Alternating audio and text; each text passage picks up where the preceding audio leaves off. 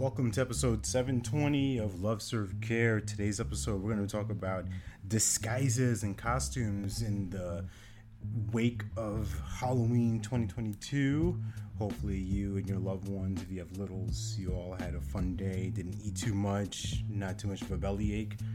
And this may feel like a bit of a bellyache, but I feel like it bears exploring and and bring it up. So, I shared something the other day, well, yeah, the other day about what if we could play a relationship game instead of a numbers game. What I got was a wonderful, unsolicited, uh, private message from someone I just recently added and have removed as a friend on Facebook.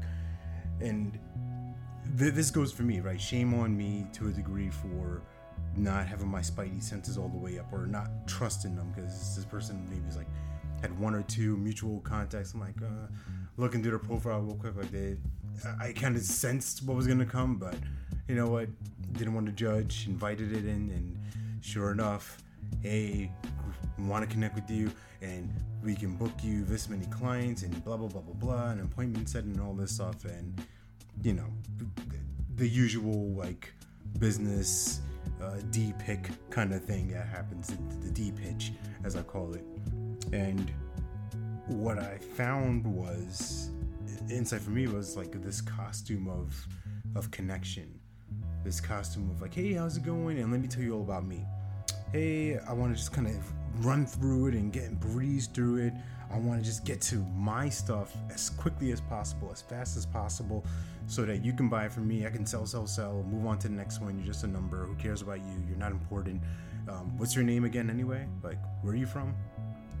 So, this episode maybe enlightened you to create that opportunity for yourself of, well, what if I can approach my business in a different way? What if I can approach my business in a genuine, connective, relationship focused way, really centered on what is going on in that person's world and how you are able to help them. And if you're not able to help them, that's even better. That's great.